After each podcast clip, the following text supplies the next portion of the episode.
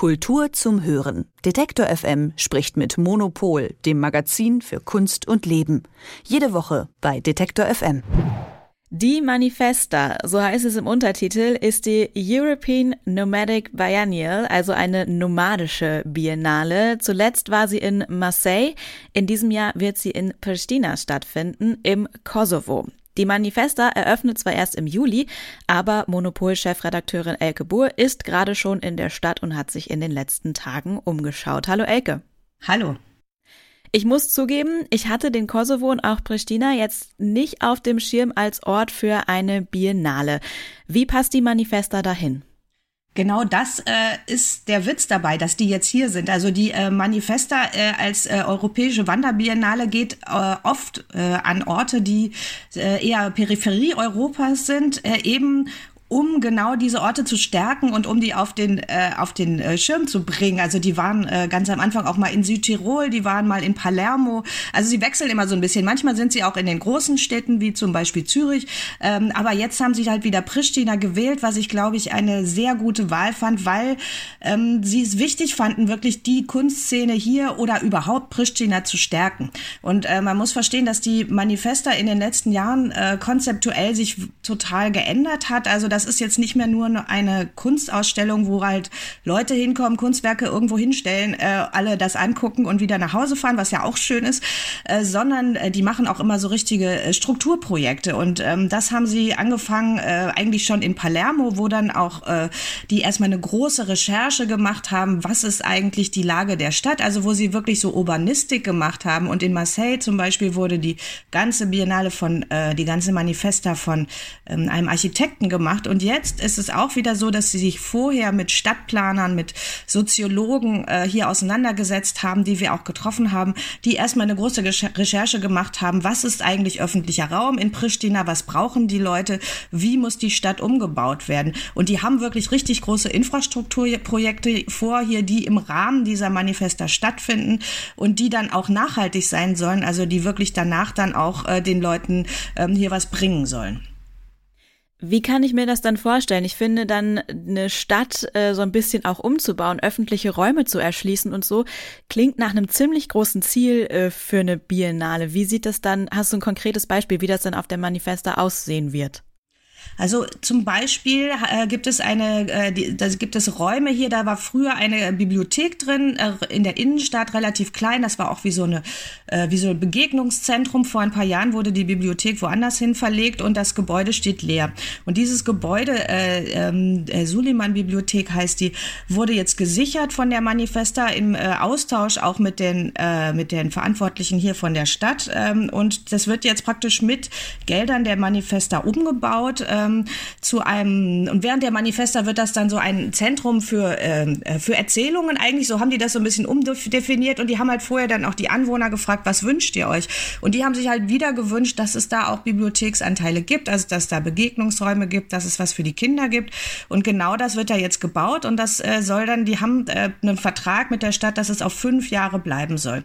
Oder noch aufwendiger eigentlich, es gibt hier eine, ähm, eine Eisenbahnstrecke, die führt von äh, Pristina Pristina ähm, nach Belgrad, die äh, wird nicht mehr benutzt, weil es keine Beziehungen zwischen äh, Kosovo und Belgrad gibt. Also die, äh, äh, die Beziehungen sind ja nach dem Krieg immer noch sehr angespannt, obwohl der Krieg 20 Jahre her ist, aber man spürt das über, überall noch. Und ähm, die werden nicht mehr gebraucht, deswegen wird das jetzt umgebaut zu einer Art Grünfläche äh, und, einem, und einem Fahrradweg. Und ähm, das sind natürlich Sachen, ähm, die kann man auch nicht einfach mal mit so einem Kulturbudget machen, sondern da ist es so, dass so äh, äh, auch andere Länder, die Geberländer für Kosovo. Kosovo ist ja stark abhängig auch von, äh, äh, von, Helfen, äh, von Helfern aus der äh, Europäischen Union zum Beispiel. Und die investieren dann alle da drin. Das sind dann eher so Strukturwandelgelder als Kulturgelder. Aber trotzdem ist es dann auch wie ein Kunstprojekt, weil es halt auch äh, von Künstlern dann bespielt wird und ähm, dann äh, genutzt wird auch für, für, diese, äh, für diese Sommermonate. Aber es soll eben auch danach bleiben.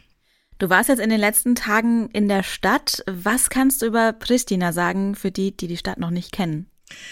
Also Pristina ist äh, wirklich total spannend. Das ist ein, äh, eine, eine Stadt, wie ich sie noch nicht äh, kennengelernt habe. Also ich war noch nie, ehrlich gesagt, äh, im, äh, im Balkan unterwegs. Und äh, das Spannende hier ist, dass sich da wirklich die, die Zeitebenen auch architektonisch und von der Stimmung her so überlagern. Also es gibt, ähm, gibt Architektur, Moscheen, äh, Häuser aus der osmanischen Zeit, ähm, äh, von denen leider nicht mehr sehr viele stehen, weil ganz viel abgerissen wurde. Aber äh, man, äh, so ein paar kann man noch sehen. Dann gibt es ähm, sehr äh, abgefahrene Architektur aus der Zeit des Sozialismus. Das äh, kennen wir so ein bisschen ja zum Beispiel aus Ostberlin oder so, aber das sieht hier halt noch mal ein bisschen anderen Dreh. Das ist sehr spannend. Da gibt es zum Beispiel ein, das war mal das, äh, das schickste und tollste Grand Hotel in ganz Jugoslawien, wo Marschall Tito selber abgestiegen ist.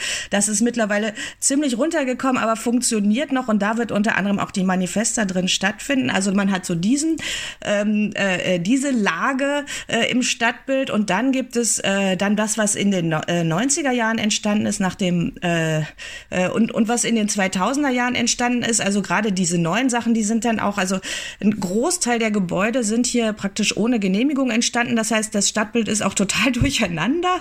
Also da gibt's dann so alles ähm, und, und das ist wirklich wahnsinnig interessant, weil man so eine, so eine spannende Mischung hat. Und ähm, Pristina ist äh, die, die, also der Kosovo ist das äh, von der Demografie her das jüngste Land äh, in Europa überhaupt. Ähm, das heißt, es gibt so eine Aufbruchsstimmung, es gibt irgendwie ganz viele, äh, also die Leute machen Restaurants auf und äh, sie haben total Lust auf diese Manifeste. Also das fand ich sehr schön, dass alle, die ich getroffen habe, alle Leute, die im Kulturbetrieb da unterwegs sind und so, dass sie total enthusiastisch sind und sich freuen, dass sie jetzt zum ersten Mal hier zusammen äh, was machen können. Und ähm, finde das auch sehr gut, dass die Manifeste darauf äh, geachtet hat, dass sie viele, viele Künstler aus dem Kosovo auch mit hineinnehmen. Also das ist auch zum ersten Mal so, dass wirklich 30 bis 40 Prozent der Künstlerinnen und Künstler, die dann ausstellen werden im Juli, hier aus dem Kosovo stammen. Sie haben da auch sehr intensiv mit äh, Kuratorinnen und Kuratoren aus, hier aus dem Land zusammengearbeitet.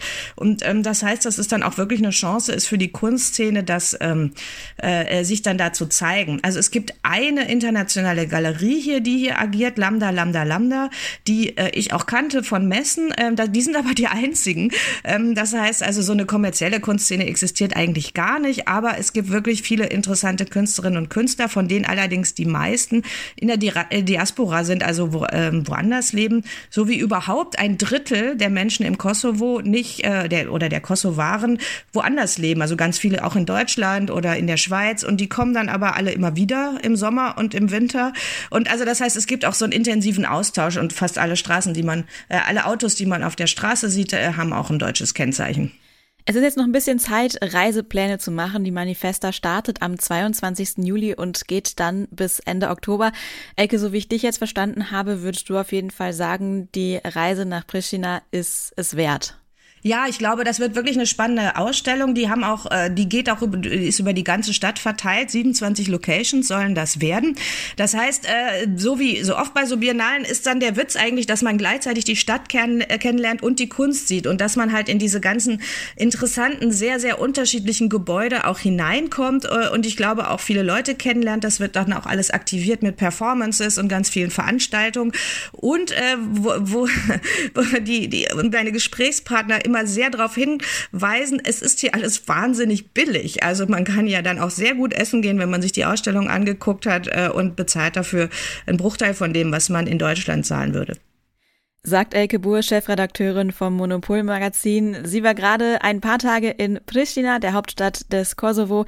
Da wird ab Juli die nächste Manifesta stattfinden. Vielen Dank für das Gespräch, Elke. Gerne.